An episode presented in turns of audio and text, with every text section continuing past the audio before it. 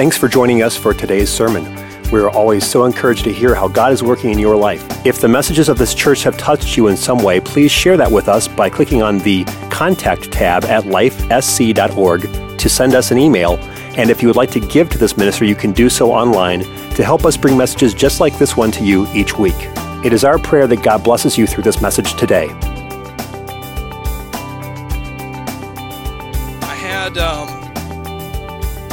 Something really elaborate to say at the beginning, but what I really want to say and what I feel like the Holy Ghost wants to say today is live your life like Jesus is coming back today. Live your life every day like he could be coming back in the next moment. Because I don't know about you, but um, the times are at hand. And God's coming back quickly. And I want to be ready. I plan on being ready. And I hope every one of you do too. So this morning, I want to um, turn your attention to uh, a scripture, uh, a couple verses in Luke. It's Luke verse six or chapter 16 verses 13 through 15 if you would go there with me. We'll pray after we hit this opening text. It's Luke chapter 16 verses 13 through 15. Everybody say amen when you got it. Amen. So I'm going to go ahead and start reading. This is the King James Version. It says, No servant can serve two masters, for either he will hate the one and love the other, or else he will hold to the one and despise the other. You cannot serve God and mammon. And verse 14 says, And the Pharisees also, who were covetous, heard all these things, and they derided him. They derided Jesus, they mocked him.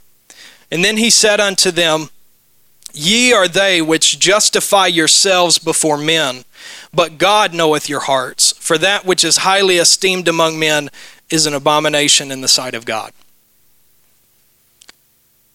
So today, I just want to, um, I did give this message a title, and I'm just going to call it Your Lifestyle Equals Your Story. If we could all just bow our heads and pray to kick this uh, time of word off with. In Jesus' name, Lord, we, we lift ourselves to you, God. We ask that you would open our hearts and our minds and our spirit to understand your word, to receive it, God, and to grow from it. I pray that this seed would go forth and land on good ground and that you would cause the increase to come. In Jesus' name, amen. You may be seated. So, I want to say right now, that I'm not preaching against money. Because when this scripture comes up, I, I, I, don't want anybody to get the wrong uh, concept of what I'm going to be talking about, okay? So I want to tell you right now I'm not preaching against money, I'm not preaching against means of wealth. I'm a banker, I don't preach against money. I believe that the means of wealth are just that. They're means. They're uh, something that God gives us. They're uh, an extra portion that God will give us to further His kingdom. That's what I believe. Money can be used good and it can be used bad. And I'm not just going to talk about money, so don't don't write me off right now, okay? Being rich is not sinful, being wealthy is not a bad thing.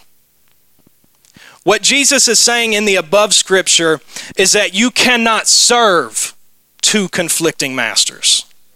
You cannot serve mammon or uh, worldly pleasures or worldly lusts or means of wealth and God. That is impossible. We cannot serve two conflicting masters in the physical.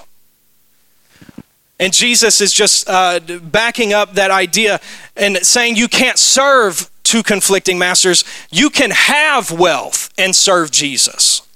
You can have means of wealth and serve Jesus, but you cannot serve two conflicting ideas. You cannot serve two conflicting masters. So I want to share with you a few examples of what I mean. These are real life stories, okay? And they're both set in the 90s. And they're both in Los Angeles.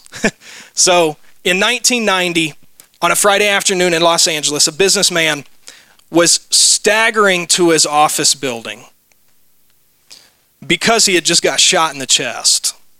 And he was dying on the steps of his office. The last thing he cried out were his three kids' names. But what he still had clutched in his hand was a $10,000 Rolex watch that he would not give up in a robbery. And he was willing to be shot for this watch, this, this uh, thing that he had purchased. It was $10,000. He was unwilling to part with it. In 1992, this is another story in the Los Angeles Times. It's told about a lady named Michelle. She was a successful writer and author who fears the day that her husband might discover her secret stash of credit cards or her secret post office box or the other tricks that she uses to hide how much money she spends on shopping for herself. Again, I'm not preaching against money, but there's there's something that I want to pull out of these stories. She said, and this is a quote straight from her. I make as much money as my husband does. If I want a $500 suit from Ann Taylor, I deserve it and don't want to be hassled about it. So the easiest thing to do is lie. She explains to the person who is conducting this interview. Last year, when her husband forced her to, to destroy one of her credit cards, Michelle went out and got a new one without telling him. And this is another quote from her I do live in fear. If he discovers the new visa, he'll kill me. There's something that I want to bring out of these two stories is that in these stories, these people were serving mammon. They didn't just have money and serve God. They were serving what, and in reality, what it comes down to is they were serving their own selfishness, their own indulgences. They were serving themselves. They were uh, spending into their life instead of pouring out into somebody else. They were too busy getting so far ahead and comparing themselves with the world standards of what success looks like that they forgot completely about the God who created them and the God who had a purpose on their life. They were too busy living a selfish lifestyle that one man wouldn't even give up his watch so that he could live. He was willing to die for that thing. How many Christians are willing to die for the cause of Jesus?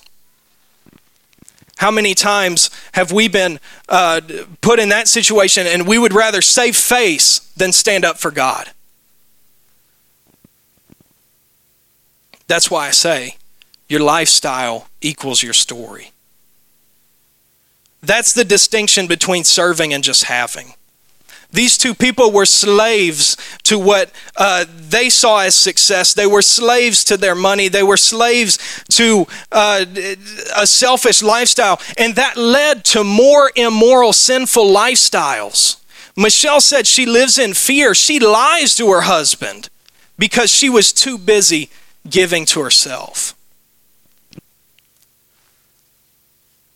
When you serve mammon, which is the means of wealth and security that you trust in more than Jehovah Jireh. That's what it means to serve mammon. It means that you trust in yourself more than you trust in God. You trust in your own means, in your own wealth, more than the God who provides. Jehovah Jireh means God is my provider. God is my provision. He supplies all my needs. In Psalms, it talks about how God owns everything. He owns the cattle on a thousand hills. The fatness of the earth is His. He created it all, so He has it all. And we're too busy running on the treadmill trying to live a life that the world standard says what is successful and, and what is popular and what is good for you to do. We're too busy trying to run on that treadmill that we forget God is coming back soon and we have to line our life up with the Word of God. That's what I want to talk about today. That's the big point uh, this morning is that we have to change our lifestyle. We have to live according to the Word of God. Like I said, I'm a banker. I see a lot of things. I see a lot of this still. Did you know the average, uh, the, the average American credit card debt is 15,000?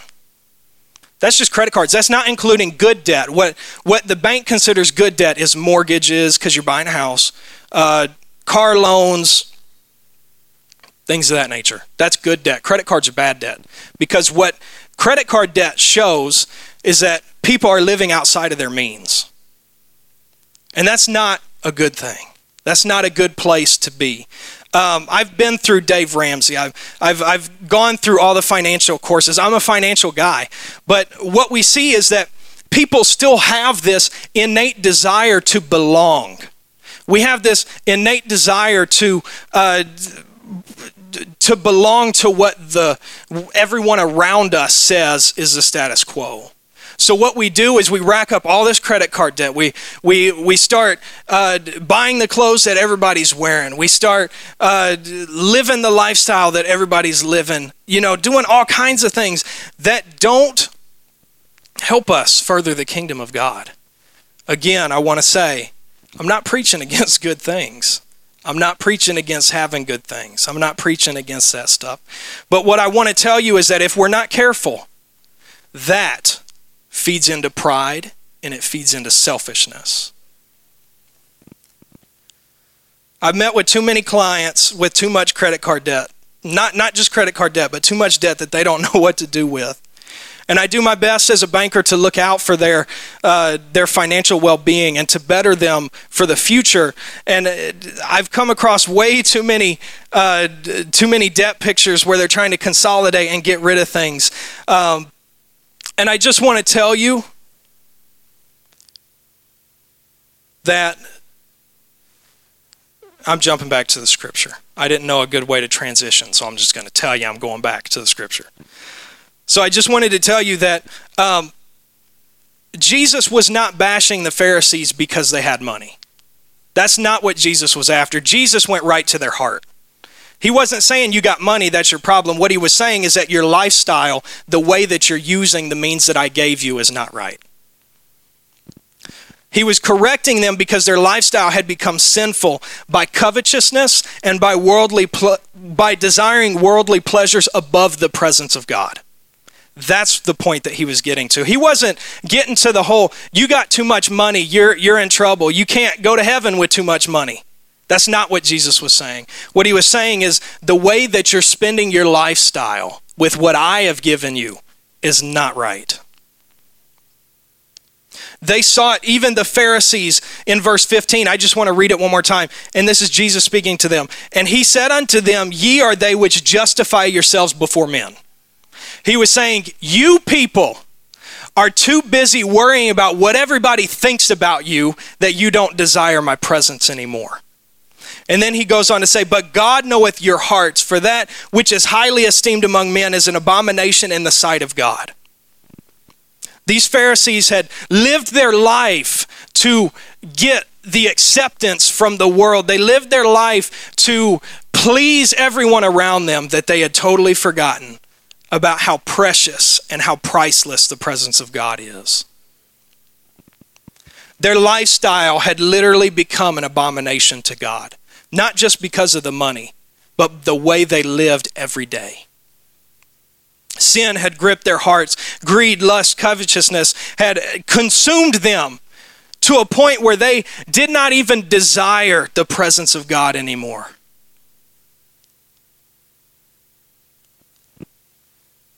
And after Jesus gives this nugget of information, he goes on to teach a parable to them. And this is what I really want to break down today is the parable. And he kind of puts things into perspective using a story. How many of you have been enjoying the series, My Story, His Kingdom? I've been loving it. It's been amazing. It's, uh, it, it helps so much to have somebody just break down a parable and say, this is what it means. This is what Jesus was talking about. Because Jesus taught in parables, he used things that people understood in order to convey a kingdom message. So, this is the story that he told to these Pharisees and everybody that was listening.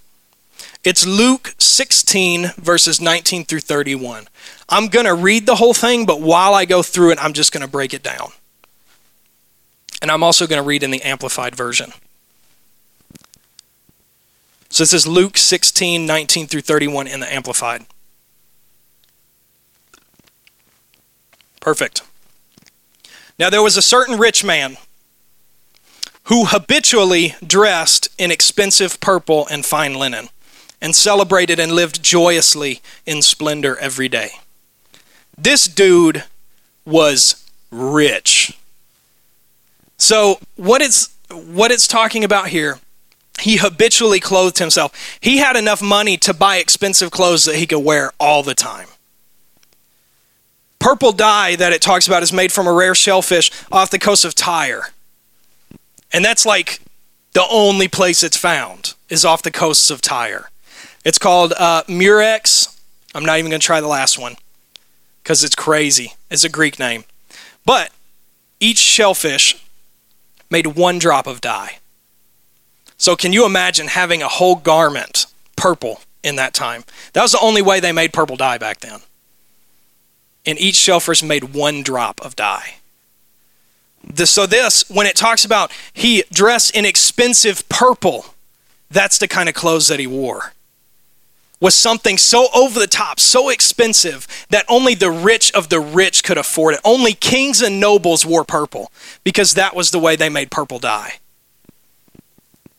The linen was the finest Egyptian linen you could afford. It was stark white. It was uh, the most beautiful piece of linen that you could buy in this time. And he wore purple and fine linen every day. He was extremely rich, rich, and spent everything he had on worldly pleasures and selfish desires. He probably had a $10,000 Rolex too. Just throwing that out there. And a poor man, this is verse 20, and a poor man named Lazarus was laid at his gate covered with sores. So, Lazarus, I was talking to Pastor before service. Lazarus is the only character in all of Jesus' parables that was named. He was the only one that had a name. And Pastor had conveyed to me right before church that a lot of scholars believe this is a real story. That's why Lazarus had a name. That's what a lot of scholars believe. So, this guy Lazarus was laid at the gate of this rich man. There's an extremely stark comparison here.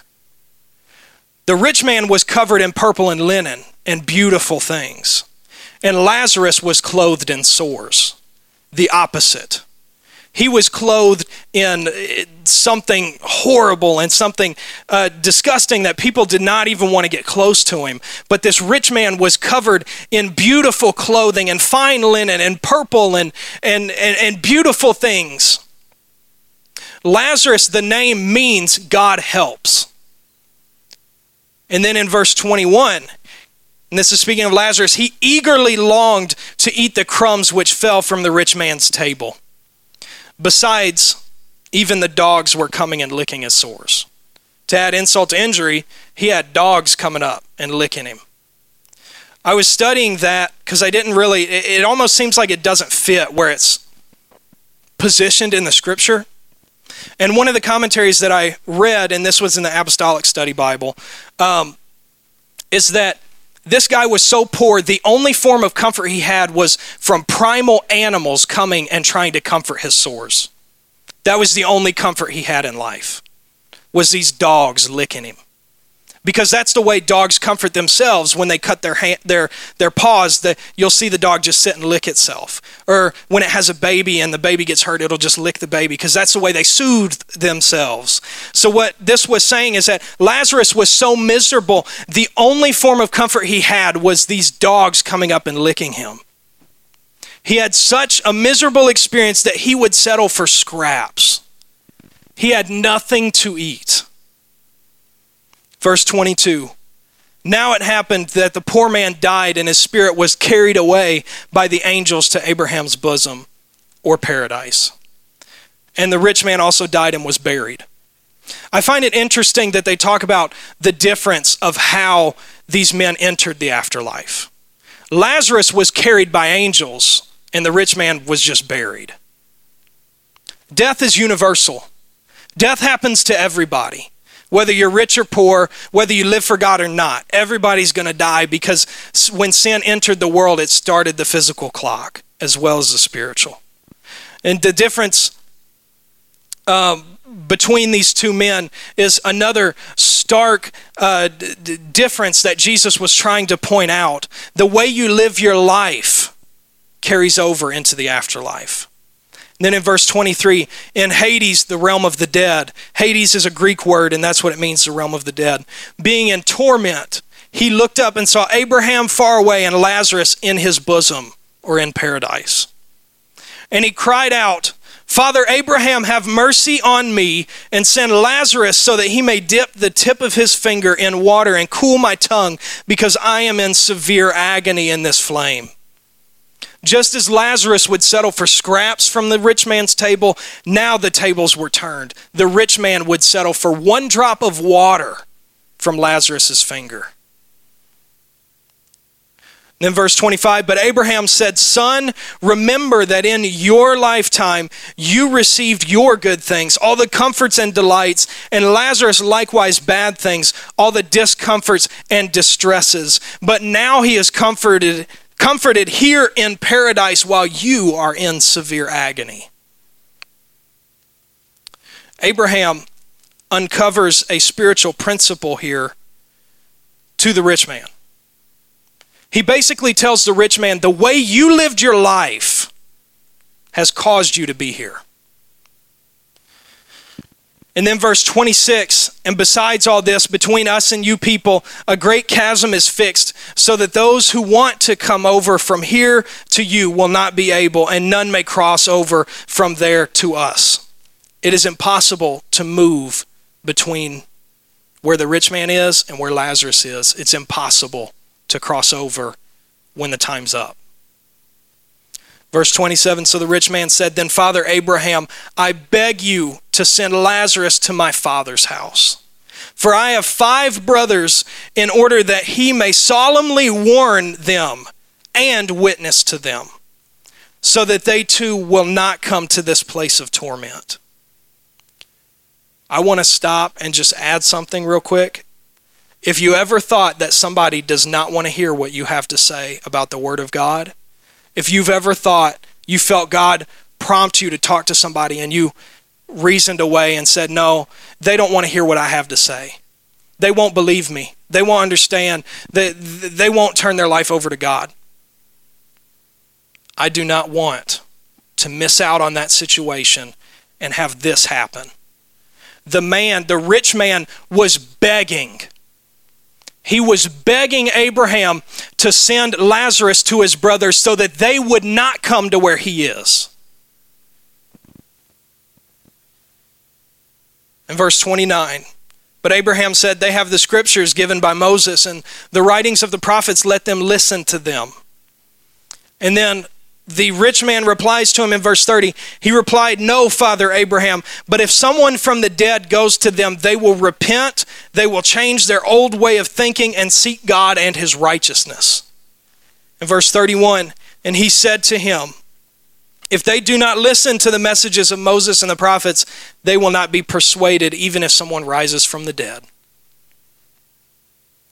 abraham would not let lazarus go back because the rich man's brothers would have become sign seekers and not seekers of God. Abraham was not going to allow Lazarus to do that because the only thing that can change your life is the presence and the Word of God. That is the only thing that can change your heart. The Bible says that the Word is quick and powerful and sharper than any two edged sword.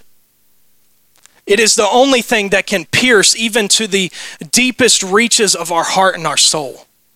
That is the only thing that will change our life. David said this in Psalms That word have I hid in my heart that I might not sin against thee. He was saying, I have to, it's your word that causes me to live right. It's your, it's your word that causes me to live righteously because I have a roadmap that I can line my life up with and I can see your principles and I can see the, the, the, your guidings and, and the way that I'm supposed to live. It's your word that I've hid in my heart. That's what Abraham was reiterating to this rich man.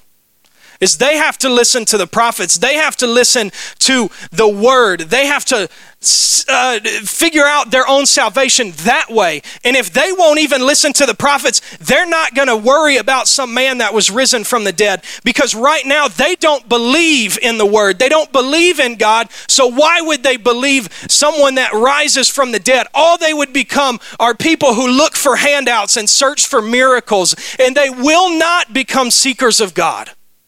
They won't change their lifestyle because of that. It'll be one of those things. This happens to us when we experience the presence of God and when God does a miracle in our lives. How many of you, when God's done something amazing in your life, you go down a couple, you're like way up on this mountain, and then you, a couple weeks later, you're just kind of, yeah, that was cool. That was great. That's what happens when you're a sign seeker. That's what happens when you're not a seeker of God. You can see a miracle and experience an amazing thing and walk completely away from God because there's not another miracle there.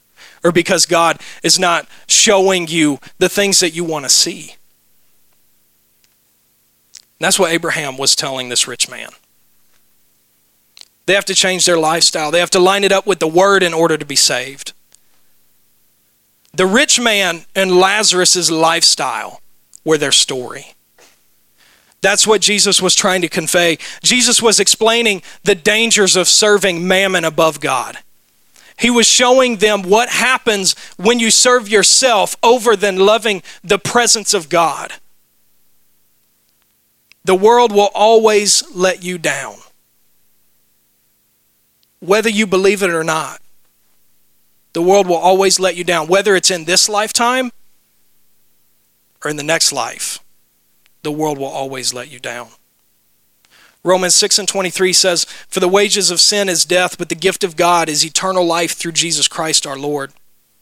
That's not just talking about a physical death or physical life. That's also talking, the rich man experienced the second death, which is an eternity of suffering.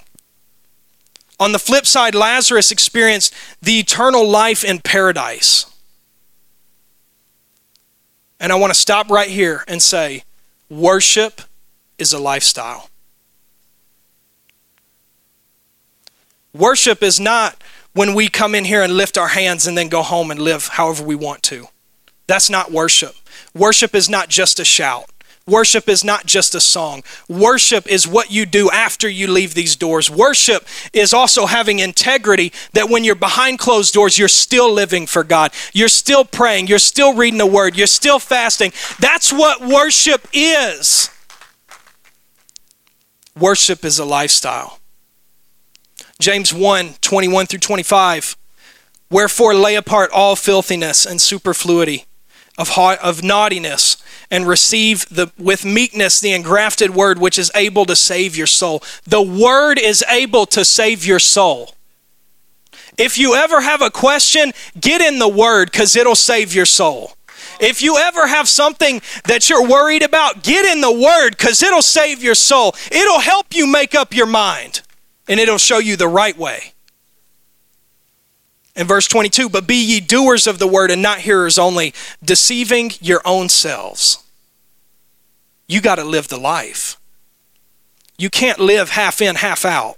You can't live on the fence. It's either live for God or live for yourself. It's either live for God or live for the world. That's why Jesus said you can't serve both God and mammon. You cannot serve me and the world at the same time because I am light and there's no darkness in God. verse 23 For if any be a hearer of the word and not a doer, he is like unto a man beholding his natural face in a glass. For he beholdeth himself and goeth his way, and straightway forgetteth what manner of man he was. Verse 25 But whoso looketh into the perfect law of liberty and continueth therein, he being not a forgetful hearer, but a doer of the work, this man shall be blessed in his deeds. Get rid of all the filthiness in our lifestyle. Get rid of all of the, the garbage that this, this world tries to shove into our lifestyle. I'm not saying that you have to give up good things. I'm not saying that you can't have fun because that's not what Jesus said. We have to live righteous, we have to live after the word.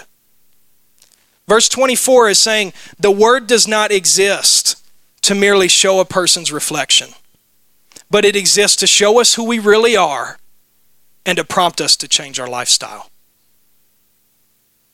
In verse 25, I want to bring this out to your attention as well. The word continueth when it says, "But whoso looketh into the law of lib- or the perfect law of liberty and continueth therein." That word continueth is a Greek word. It's meno long O, which means abides or lives. Whoso looketh into the perfect law of liberty and lives therein. Not just continues for a little while, but bases their whole life on it and being not a forgetful hearer, not somebody who comes in on a Sunday and hears uh, amazing preaching that that pastor and, and our preaching team brings to the table and then walking away and doing nothing with it. But we have to hear the word and be doers also. He who looks into the perfect law of liberty and lives therein. That sounds like lifestyle to me. Your lifestyle is your story. The lesson we can learn from the rich man and Lazarus is exactly what I said at the beginning.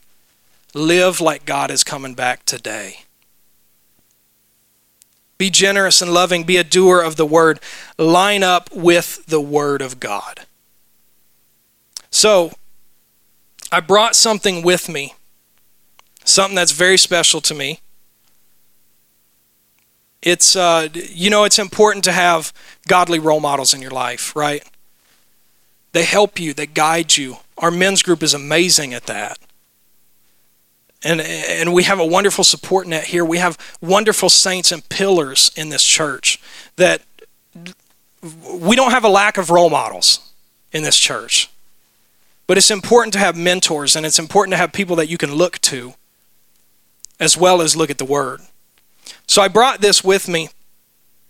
Um, two important family members in my life that have helped me to uh, always look to the Word and that have helped me to keep God first in everything that I do is my mom and my grandma.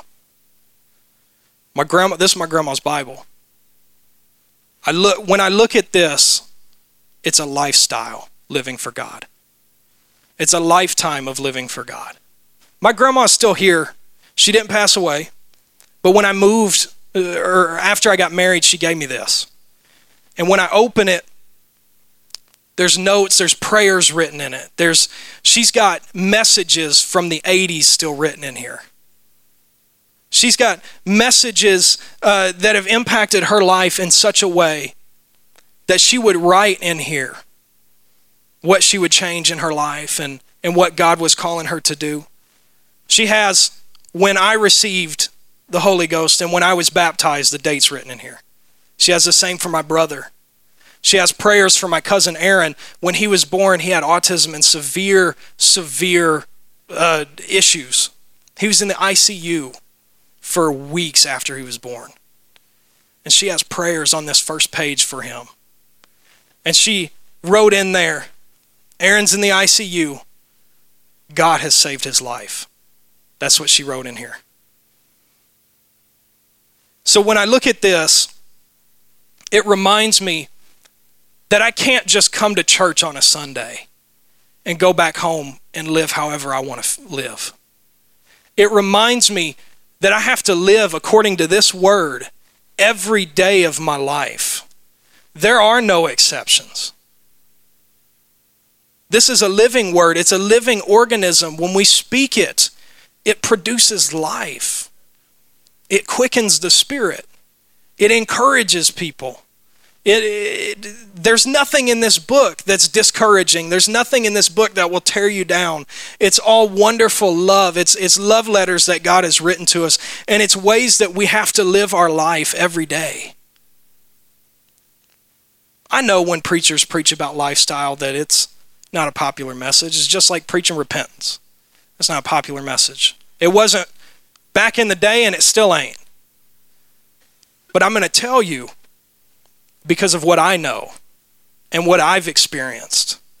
That if we don't live according to this word, where would I be? If I if my mom and my grandma did not play such an important role in my life and teach me to keep God first above everything, I don't know where I'd be.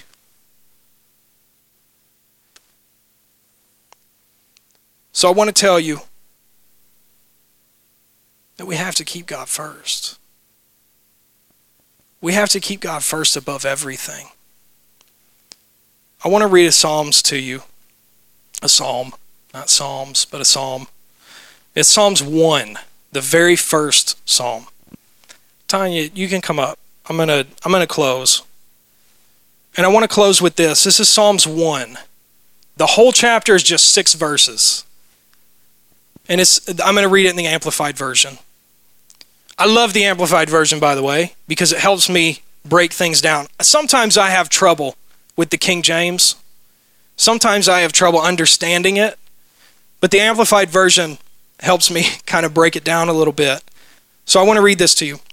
Verse 1 starts off Blessed, fortunate, prosperous, and favored by God is the man who does walk in the counsel of the wicked, or does not walk in the counsel of the wicked, following their advice and example, nor stand in the path of sinners, nor sit down to rest in the seat of scoffers or ridiculers.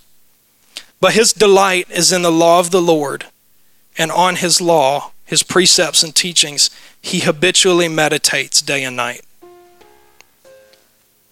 And he will be like a tree firmly planted and fed by streams of water, which yields its fruit in its season. Its leaf does not wither, and in whatever he does, he prospers and comes to maturity. The wicked, those who live in disobedience to God's law, those who live in disobedience to God's law are not so, but they are like the chaff, worthless and without substance, which the wind blows away. Therefore, the wicked will not stand unpunished in the judgment, nor sinners in the assembly of the righteous. For the Lord knows and fully approves the way of the righteous, but the way of the wicked shall perish the way of the righteous, the lifestyle of the righteous. Salvation is not a one step, repeat after me process. It's not a one and done deal. It's not repent, be baptized in Jesus' name, and be filled with the Holy Ghost, evidence of speaking in tongues, and then you can live however you want. That's not salvation. That's the initial steps to salvation but we have to continually live in sanctification. It's not a once saved, always saved deal.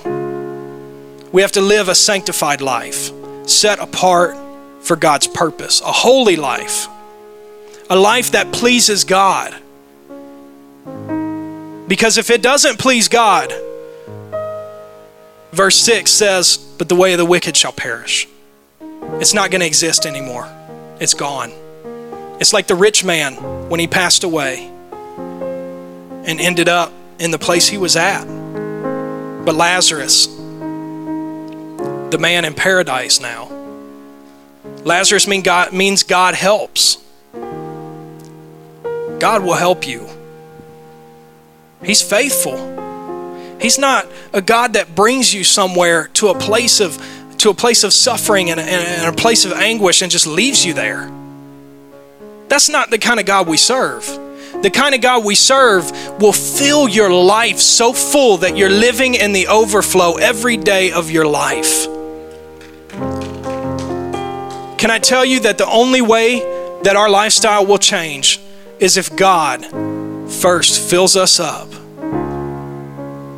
and gives us revelation in the Word, which He will do. So, in, in closing, if we could all stand. I asked Tanya to play this song for me because I was up at 11:30 last night, um, praying and, and studying a little bit, you know, for for today, and I had just kind of a worship playlist going, and I heard this song. I'm a gospel guy. I love gospel music, right? I love Kirk Franklin. I love Hezekiah Walker. Love Tye Tribbett. And I heard this this song came on my gospel playlist. and it's called uh, Fill Me Up, right? Is that what's called? Fill Me Up? And Tasha Cobb was singing it. And I began to weep as the presence of God fell in my bedroom. Tasha was already asleep, and I was just praying, just seeking the face of God. And when this song came on, God quickened my spirit, and He said, That's it. Fill me up.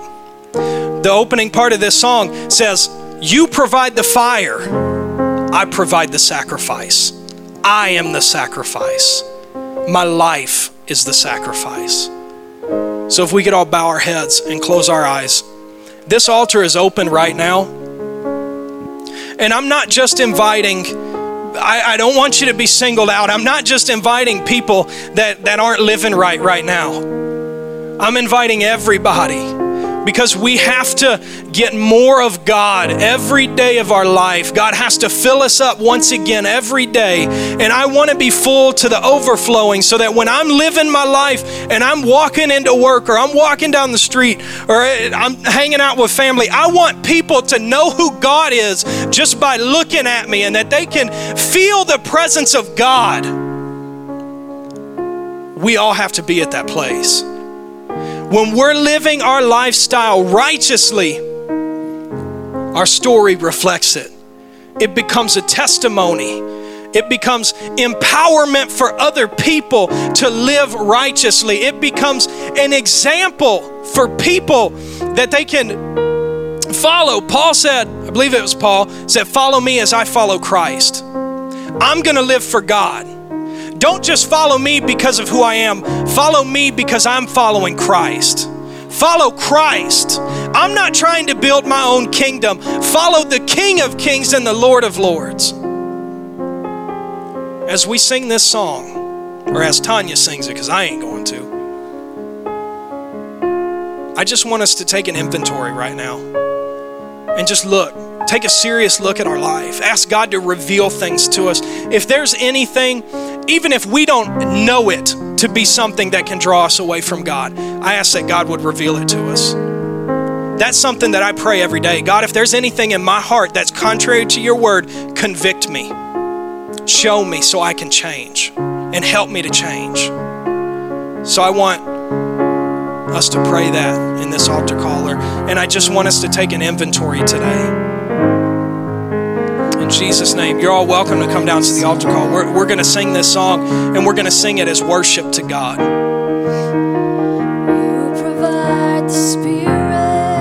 Yes, Jesus.